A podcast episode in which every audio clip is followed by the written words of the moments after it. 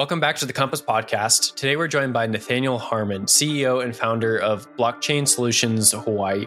Nate is working on oceans technology that energizes and monetizes ocean thermals with Bitcoin. This is one of the more bleeding edge conversations we've had on the podcast, so be sure to stick around. This podcast is presented ad free by Compass Mining, the largest marketplace for Bitcoin mining. Check out compassmining.io today if you want to buy, sell, or host an ASIC. And now, onto the show. Nate, thanks for coming on the podcast. Really appreciate your time.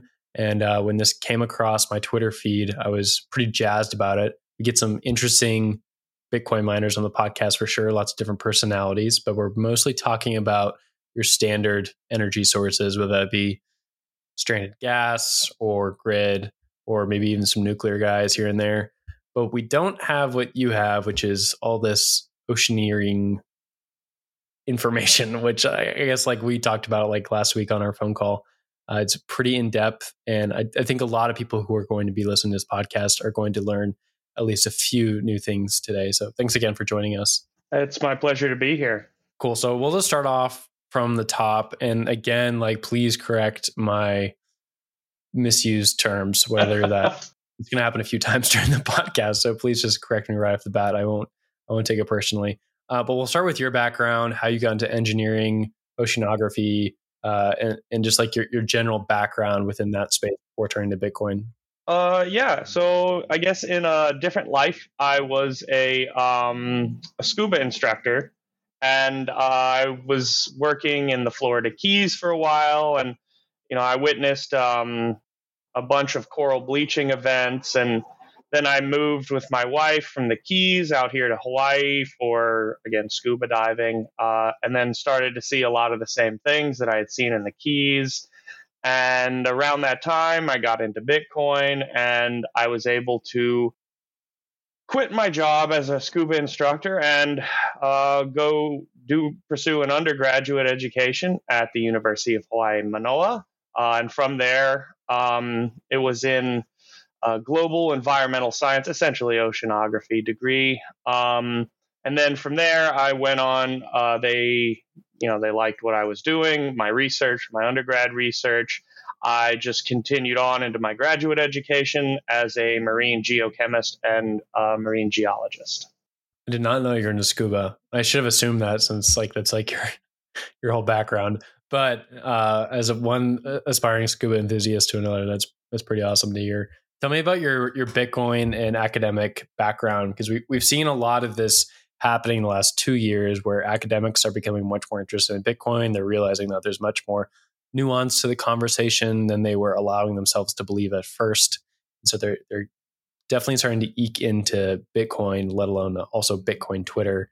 It's been cool to see that happening. But get your background be uh, be good.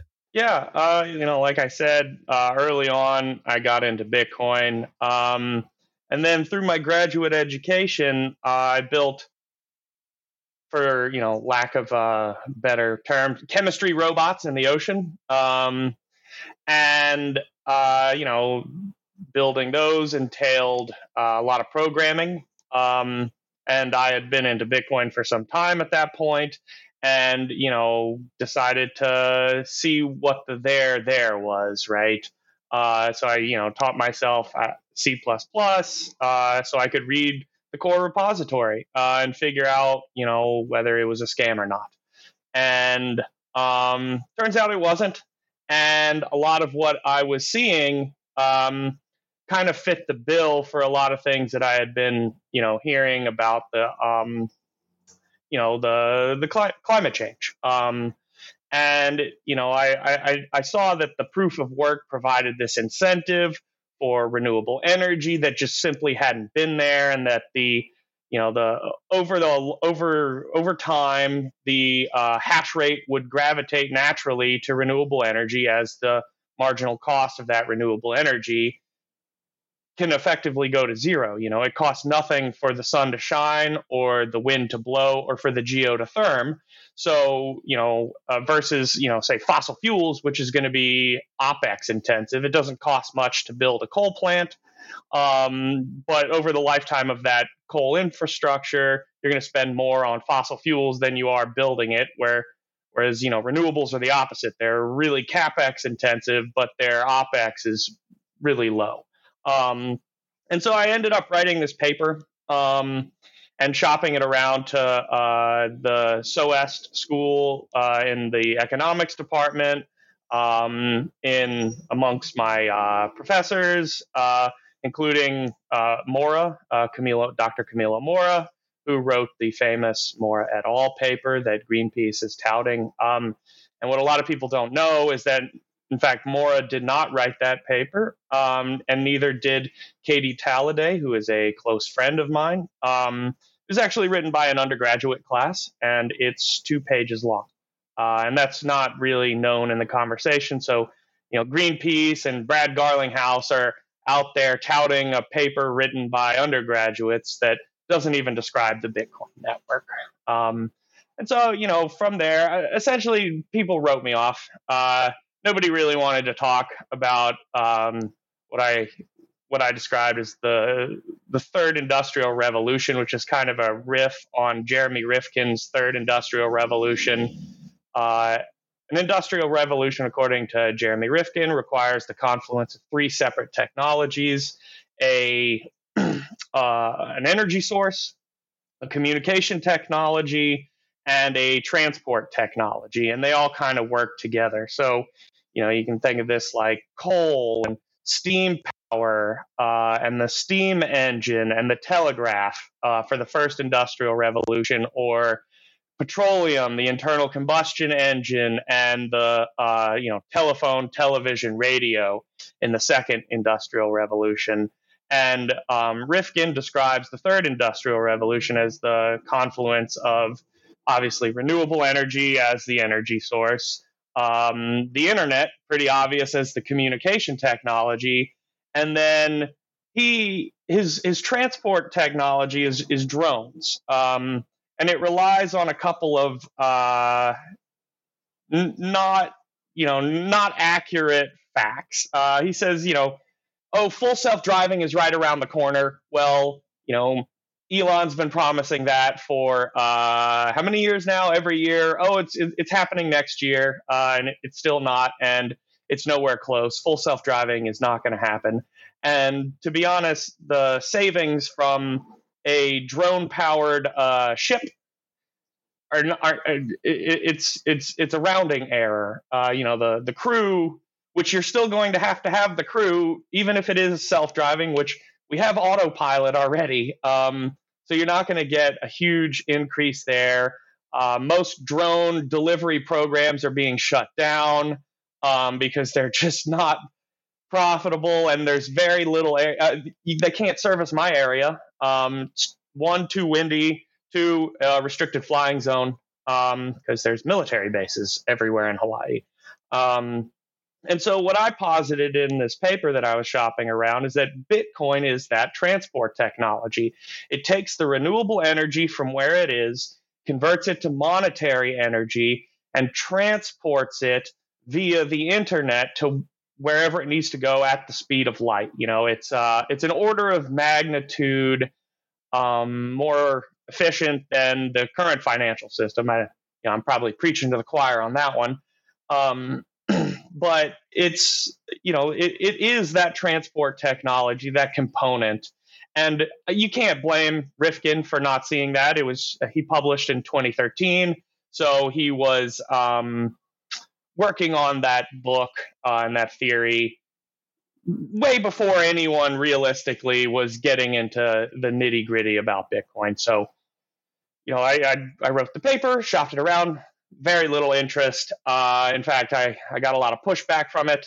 Um, I was told that I was a scammer and that I was uh, I should go work for the Winklevoss twins. I should drop out of school because I can't read. I'm illiterate. Uh, and they would send me, you know, the Digiconomist, and they would send me. I'd be, well, you know, I, I know this paper. I I may have influenced this paper by talking to the all of the authors about Bitcoin, who then floated it as an idea to this undergrad class, who over the course of a semester, you know, learns about a subject, studies a subject, writes a paper, learns about the publishing process. It's it's more of an you know uh, an introduction for these undergrads into the publishing process rather than producing actual scientific um, knowledge.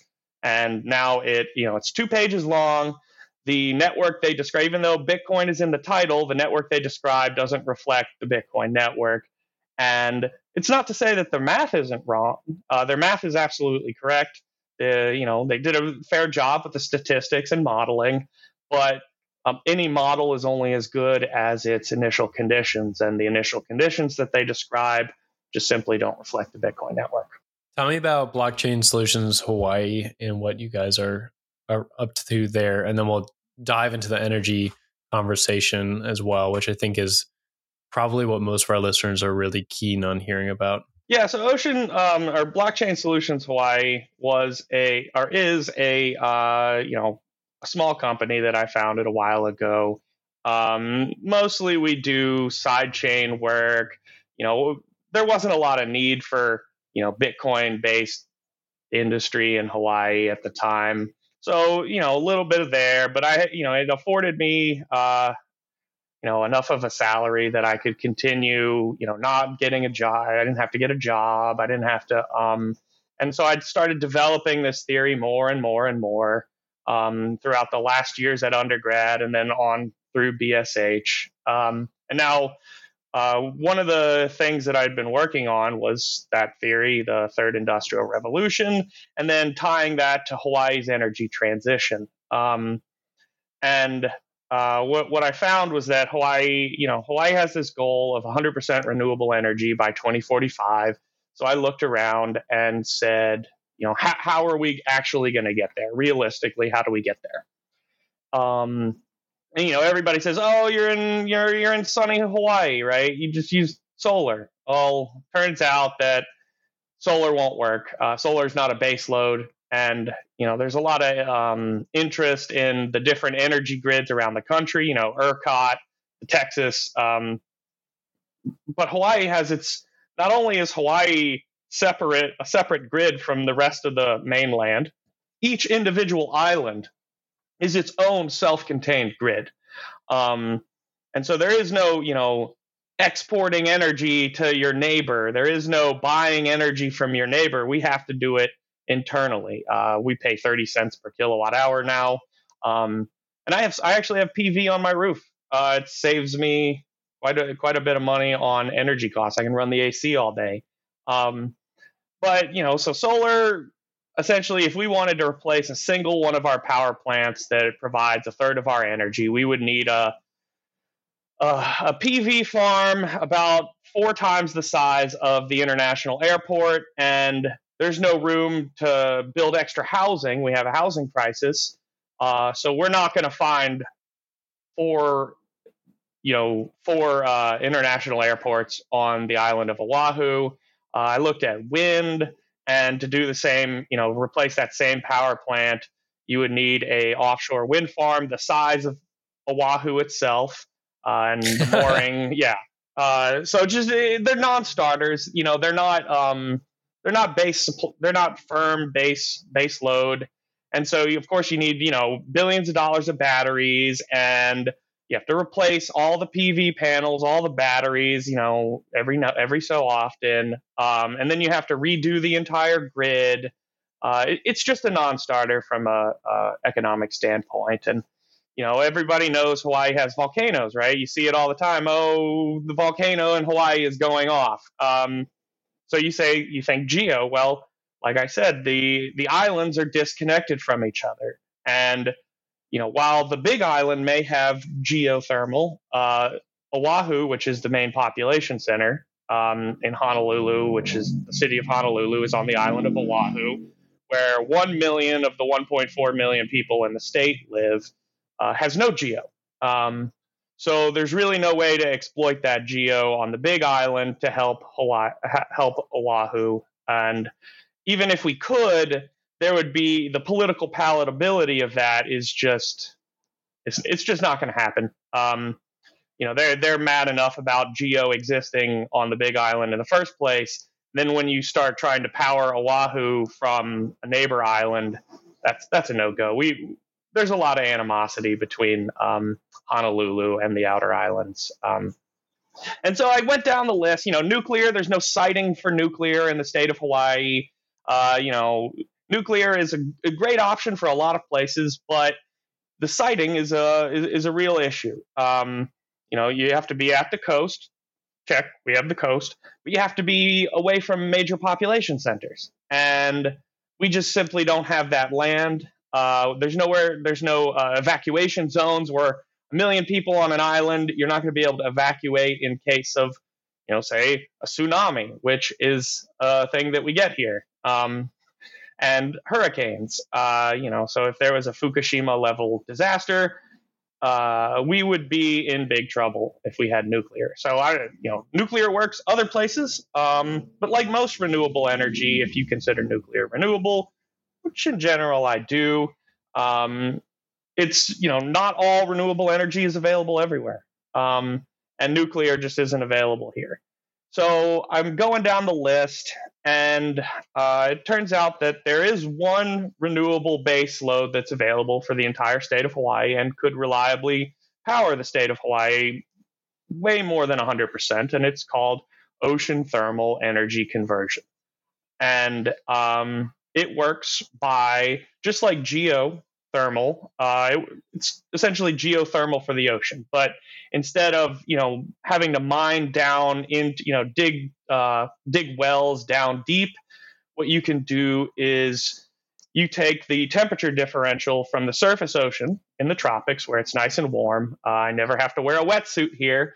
You know, even on the coldest, windiest day when I go surfing before the sun rises, I'm not wearing a um, not wearing a wetsuit uh, you take the warm surface water and then you pump up deep cold water from about a thousand meters deep, which is around five degrees C, and uh, you can run a heat engine on that. Um, and it's uh, it turns out that this technology has been around for about 150 years, um, and yeah, that's and so that's what we're doing now with uh, our new company, Ocean Bit Energy.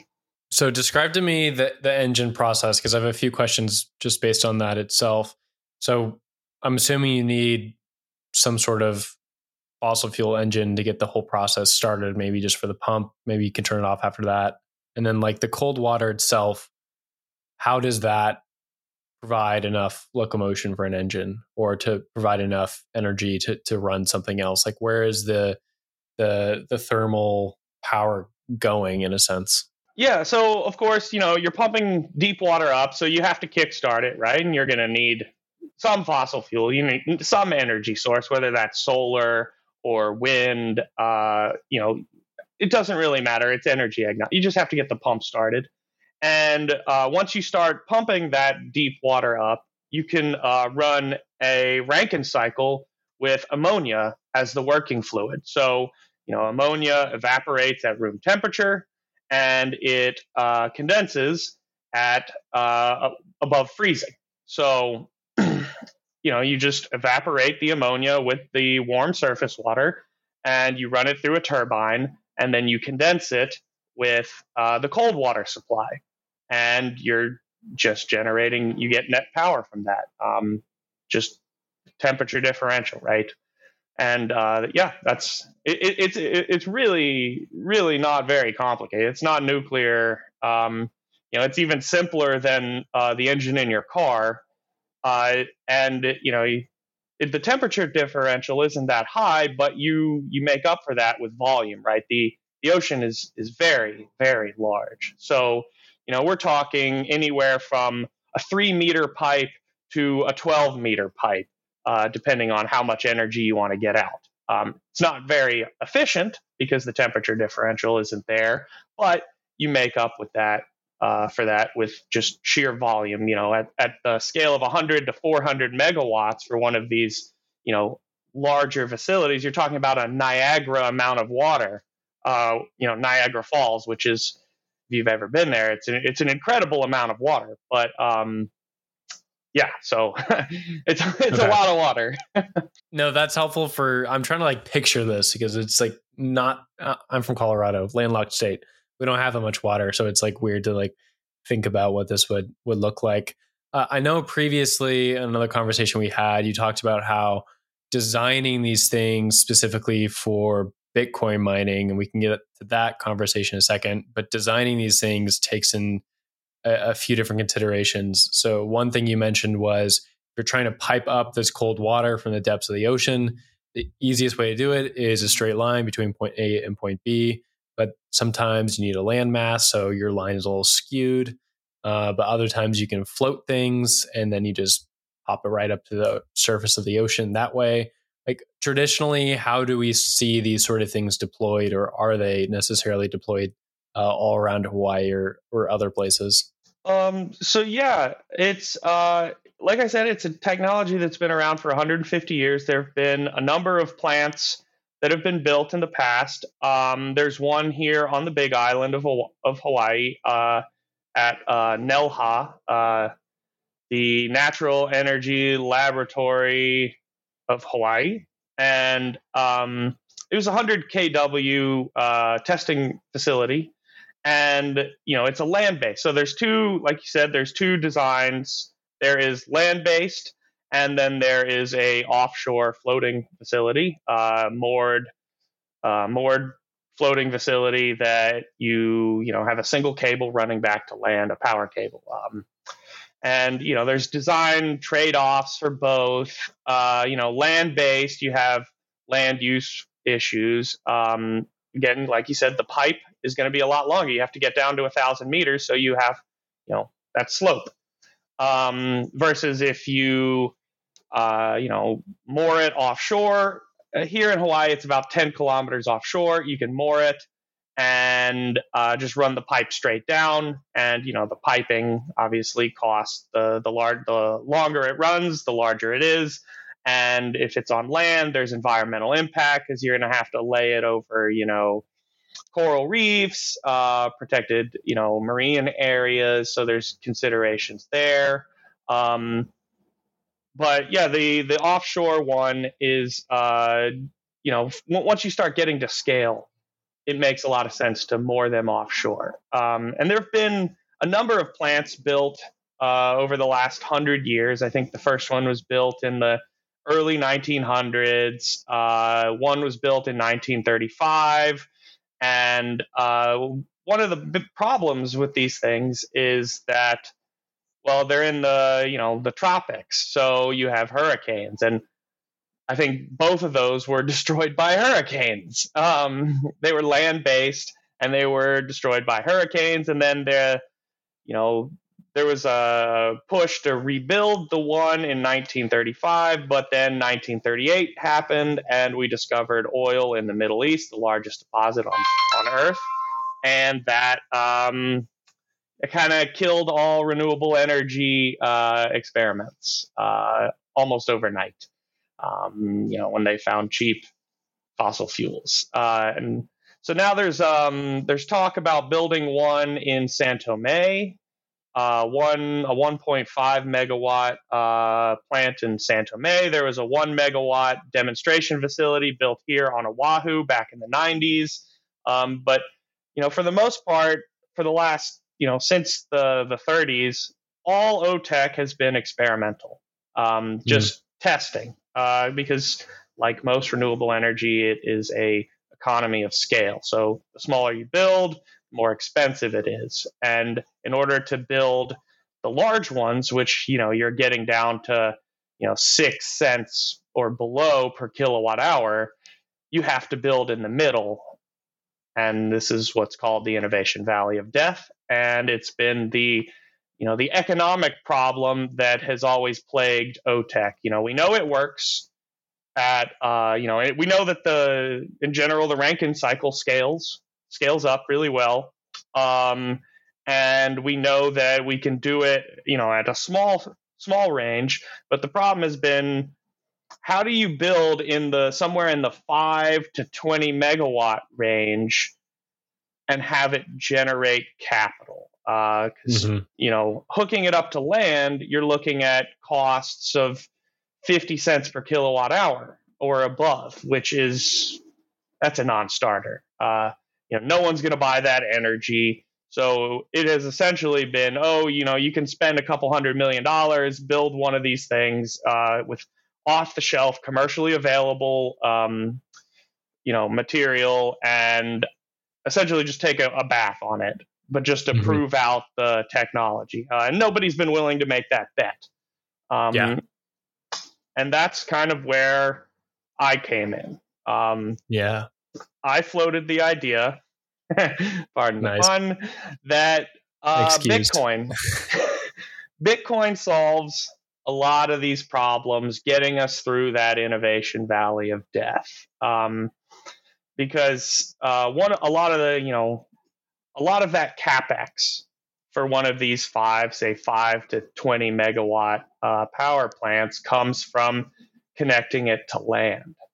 Um, you have the power cable itself, 10 kilometers of, of uh, you know, cabling is going to run you anywhere from 40 to 100 million dollars. Um, if you don't connect it to land, save that, right?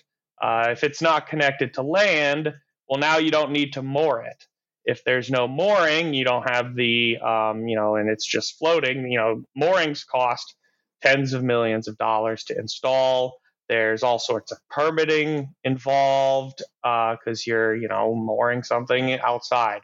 Uh, you're mooring something to the bottom of the ocean, and if it's not moored, there's no reason to necessarily have it in Hawaii. Hawaii is at 21 degrees north, and OTEC works from 23 degrees south to 23 degrees north. So we're at the you know the outer limits of where OTEC works, and because this is a heat engine, it works based on the temperature differential. So, you know, here in Hawaii, we have about a 20 degrees C temperature differential all year round. And, but you can find higher. Uh, there are blobs of the ocean that are around 32 degrees Celsius. So five degree, you know, that's a 27 degree, um, you know, temperature differential. So you're increasing the efficiency of the energy generation if you go to the that blob, but that blob happens to be in the middle of the ocean at the equator. Um, one of the good things is that if you build at the equator, you don't have to worry about hurricanes. So, you know, whereas a lot of the cost of uh, these facilities in the past was hurricane proofing, and they kept getting destroyed by hurricanes. Um, well, you don't have that problem at the equator, but the problem has been who buys your energy in the middle of the ocean why, there's never been a energy consumer in the middle of the ocean. You know, fishermen need energy, but not that much. Um, they're not going to come get it. So who who buys that energy? And the answer is, of course, Bitcoin. The Bitcoin network is the buyer there, which is which is pretty cool. So I'm trying to picture what this would look like. To me, it's just a barge. They'd float out somewhere and it'd have a bunch of containers on it. ASICs, just like we see with stranded gas or other facilities are in remote areas. You have a satellite beaming up and down blocks, and then you have the thermal engine on there too. So how would how would that picture like give me an engineering perspective or a schematic of what this would look like and how you would deploy it? I mean that's exactly right. It's a bunch of uh, containers sea fastened to uh, to a barge, and you tug tow it out to the middle of the ocean. Um, and then once you're out there, you drop a uh, you drop a giant pipe, essentially a straw, over the over the side of the barge. Um, just and then you start running the uh, the pumps. Um, once you start running the pumps, you can start generating energy.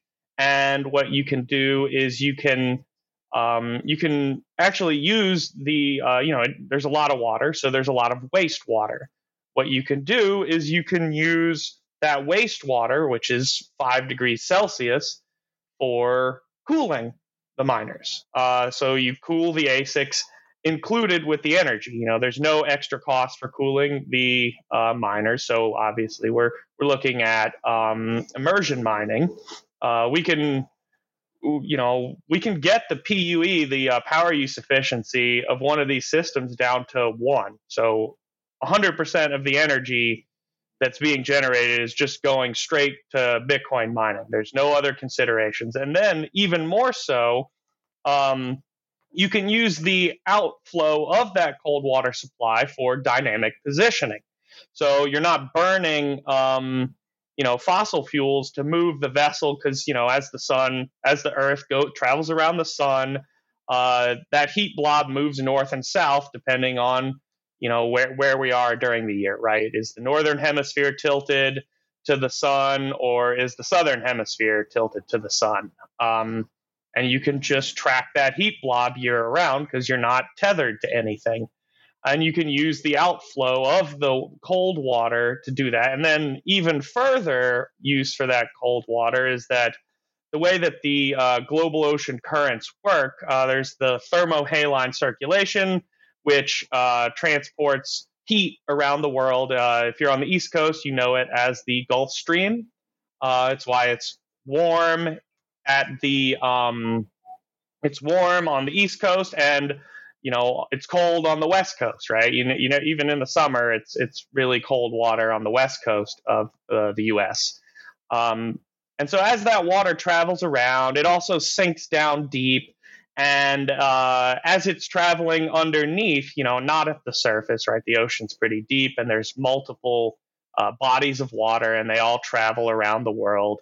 Um, it accumulates detritus from that rains down from above. So nutrients, essentially nutrients rain down and they accumulate in these undersea currents. And so as we pull that cold nutrient dense water up, if we release it at the surface, you can generate primary production. So, you know, little tiny microscopic plants, uh, you know, phytoplankton, you can stimulate them to do what plants do best suck carbon out of the atmosphere. And then when they die, they rain back down into those deep ocean currents. So you can tie the cold water supply into three things cooling the miners, moving the ship, and then carbon capture and storage.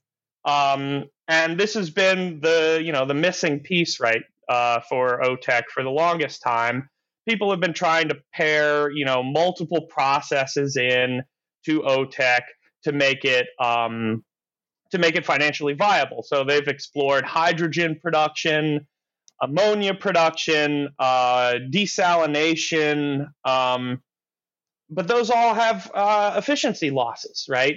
Uh, doing all of those have efficiency losses versus what we're doing. It is as efficient as possible, and so it, by this, we found we figured out that we can actually make this financially viable. Um, you know, even at the the 10 to 20 megawatt, 5 to 20 megawatt scale, we're looking at you know uh, somewhere in the range of 10 cents per kilowatt hour, which is expensive in general for mining. You know, if you're used to hydro at four cents, but with a PUE of zero of one, this makes it, uh, you know, you're looking at an ROI where traditionally you've had a complete financial loss. Um, so it's not the, you know, at that, that middle scale, it's not the most efficient yet. But then once you, if, if we build this 10 megawatt uh, containerized grazing platform um, and, and run it for a certain amount of time, you know, say two, 2.5 years, you prove it prove it out, prove the technology out at sufficient scale, and then you can start building 100 megawatt, 100 to 400 megawatt platforms. Uh, and these can then, of course, power large, large metropolises around the world. Uh, there's about a billion people on planet Earth that can use this energy source. Um, and you know, at that scale, you're not really worried about hurricanes as much. Uh, you know, the oil platforms do just fine, right? It's the small stuff. You know, the the smaller you are, the more vulnerable you are to the hurricanes, and uh, but the larger you are, stops mattering as much. You know, their uh, Shell, they do a pretty good job, um, and that's you know that's the end goal is 100 megawatt OTEC. Uh, it's there's an entire ocean of energy that nobody is talking about. Um, you know, it's anywhere from two to four terawatts of energy are available through OTEC alone. And uh, I mean, if you build a 100 megawatt uh, floating grazing platform, just like the 10 megawatt, you're looking at sub four cents um, for energy cost, you know, per kilowatt. And again, the cooling is still included, and as is the carbon capture and storage. So there's, you know, car you can sell carbon credits or some bullshit. Um, I mean, it's uh, and if you start pushing it past four terawatts of you know total supply, you start actually cooling the ocean, which may be uh, you know necessary in the future. Um, you know, cooling the surface as temperatures start to hit, ramp up. Uh, cooling the surface ocean may be something. Uh, I'm not a huge fan of geoengineering, but mm-hmm. um, mm-hmm. it it may end up being something we actually have to do, and this could theoretically uh, cool the ocean. And then there, uh, even more, there are um, trillions of dollars of rare earth minerals uh, contained in these um, manganese nodules. Um, they're essentially these balls of metal uh, that are just sitting on the the uh, the ocean floor, exposed. Uh, they're not buried. Uh, they're balls of metal, you know, the size of a head of lettuce. And there wait, are. Wait, can we back up a second? Yeah, yeah, yeah, yeah, yeah. It's it's so what ridiculous. Are you talking about? Manganese nodules. Um, there are millions of square kilometers that are littered with big balls of metal. They're manganese, cobalt, um, copper, nickel, iron, rare earths, lithium, um, and there's trillions of dollars worth of these minerals. There's more. Uh, there are more reserves of these minerals in these these regions. These balls of metal sitting on the bottom of the ocean uh, than there are available terrestrially. Um, and one of the big problems of going to get them is energy source. You know, that's a you have to essentially build the fancy version of a vacuum and uh, you have to suck these balls of metal from 4,500 meters below the surface. I, and it sounds it sounds so ridiculous, but it sounds like a Looney Tune or something. It's it's crazy.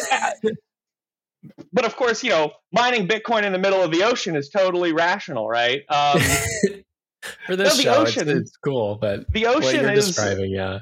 The ocean is this incredible source. Uh, I mean, it's the you know the source of all life.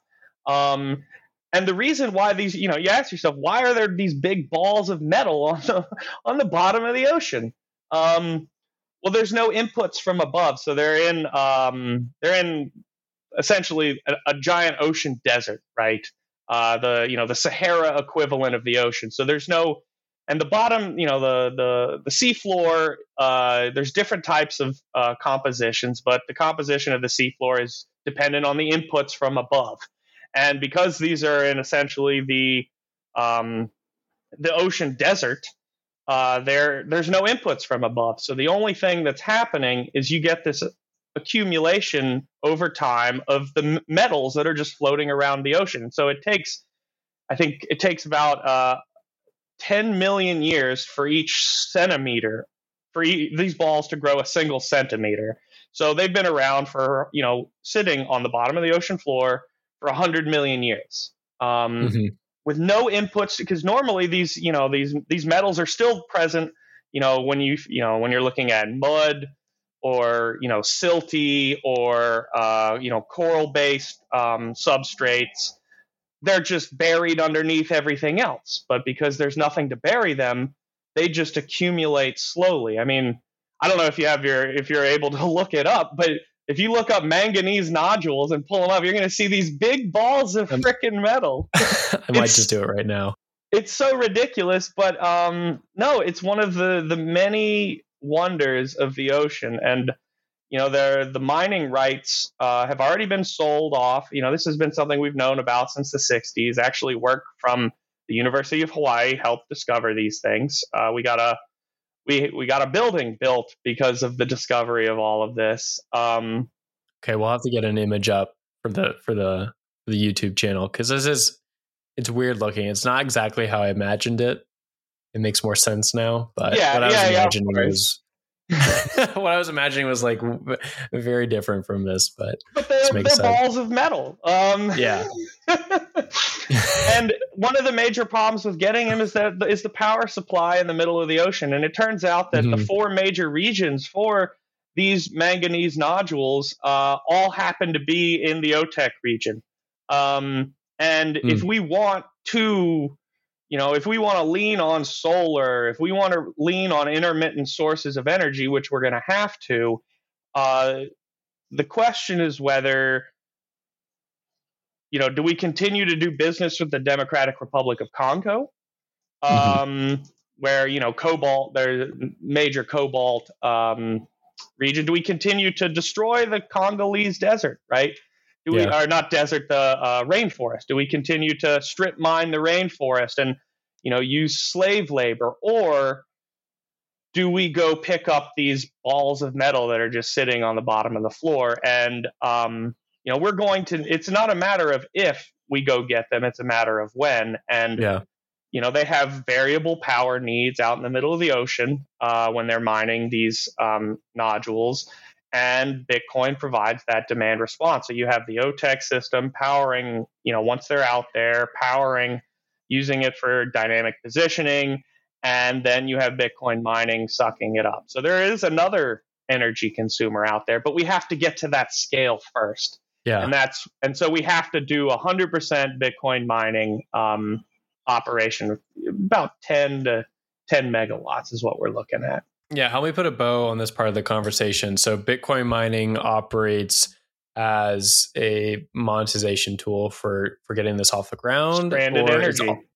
Stranded energy. That's right. And then it it also operates as a user of this energy when you're not vacuuming up all this all these nodules off the the seafloor. Is that right? Yeah, it's uh you know because the PUE is is one a lot of the regions that can use OTEC also have access to solar and wind.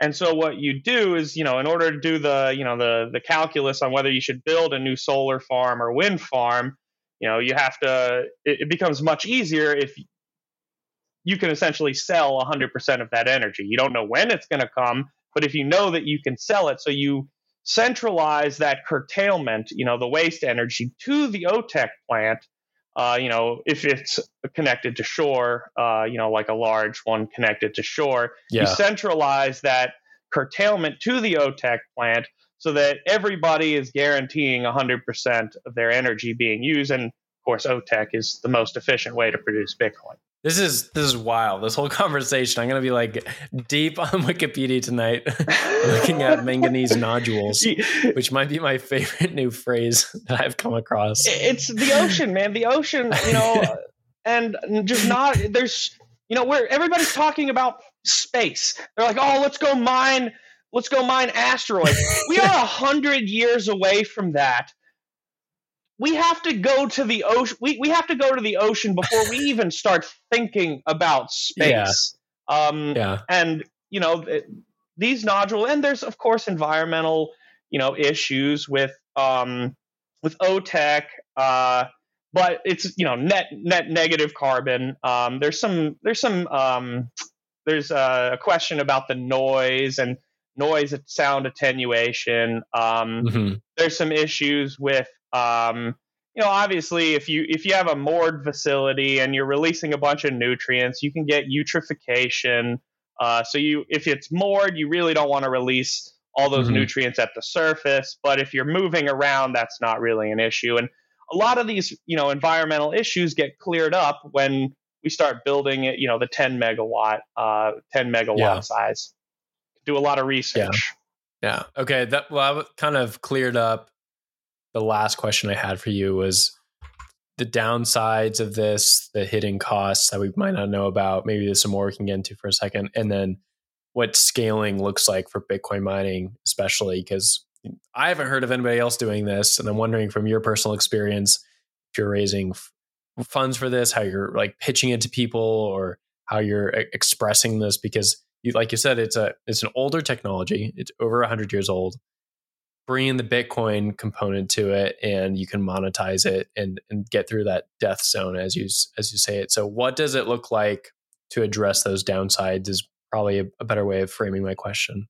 So yeah, we're we are raising. Uh, we're going through a seed round uh, starting in uh, June one, um, and our f- first thing we want to do is we want to uh, the the 100 kW plant here on the Big Island in Hawaii has actually been mothballed for about three years. Um, they it was mostly built for testing heat exchangers. So uh, our partner Makai Ocean Engineering, who built the plant, um, they you know OTEC uh, development hadn't been um, really something anyone was pursuing, so they migrated into the peripheral industry. So heat exchange and seawater AC.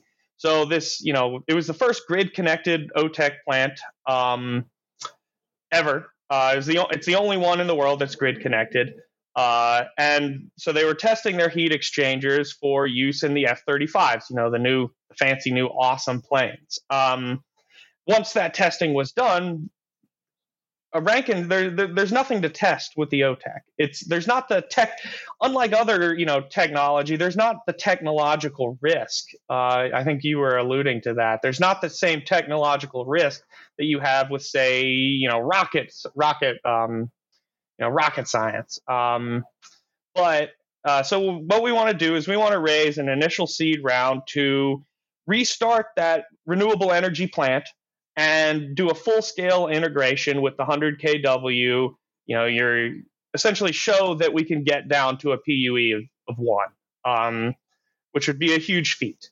Uh, and then, of course, you know, you generate a PDF press release saying, "Oh, Bitcoin mining is restarting push for renewable energy." Blah blah blah. Uh, and on the back of that, we can raise, uh, do a Series A to build uh, a containerized version. It's about 250 kW in a single container, coupled with 250 kW of ASICs um, that you know we can use to test. That we can use for uh, you know essentially a prototype to scale it up to the the 10 megawatt. You know, test it at 250 kW, and then we can scale that up to um, to 10 megawatts. So that the 10 megawatt would be our Series B. Uh, and then from there, you know, once we, you know, there's proof points along the way. You know, you show that show that it works at each point. You, do a raise to build the next point, and then you get, you know, containerized 10 megawatt OTEC uh, product that you can then, you know, deploy on islands around the world. You can deploy on, um, you know, for for manganese nodule mining or just for mining in the middle of the ocean. Um, you know, that's a viable use case. Uh, and you're proving out the technology all along the way. And, you know, taking this thing, it's been around forever, finally getting it to scale to where we can, you know, provide renewable energy, zero carbon source of energy to around a billion people. But that's a long, long way off.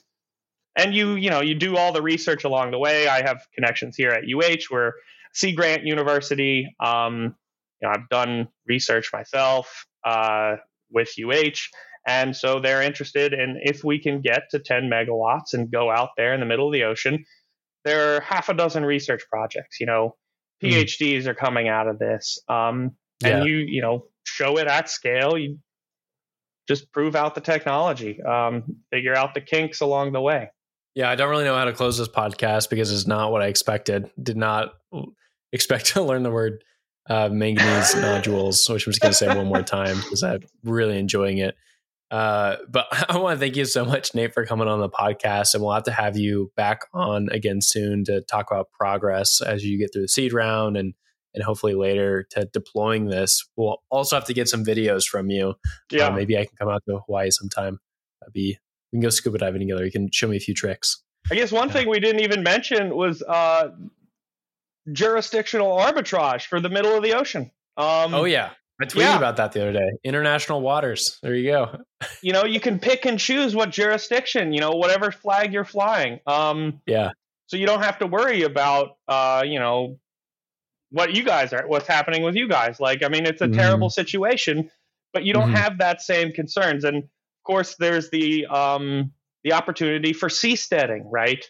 Yeah. Uh, you know, the seasteading movement is large in the community. and again, they don't have a viable power source uh, to to go live in the middle Oh, of the yeah. ocean. So this Yeah. can provide a viable power source for that. Um, so Yeah. you could, you know, the Citadel, right? the Bitcoin Citadel, yeah, powered by OTEC. Uh, Nate, where can we find you uh, on Twitter? Do you have a website or a blog or anything? Sure. Yeah. So Twitter, we are at blockchain hi one, the the number one. Um, and yeah, the BSH website is for other things. So, and we're working on um, yeah, just Twitter. Twitter's the best way. Twitter, like everybody else. Okay, Yeah. cool.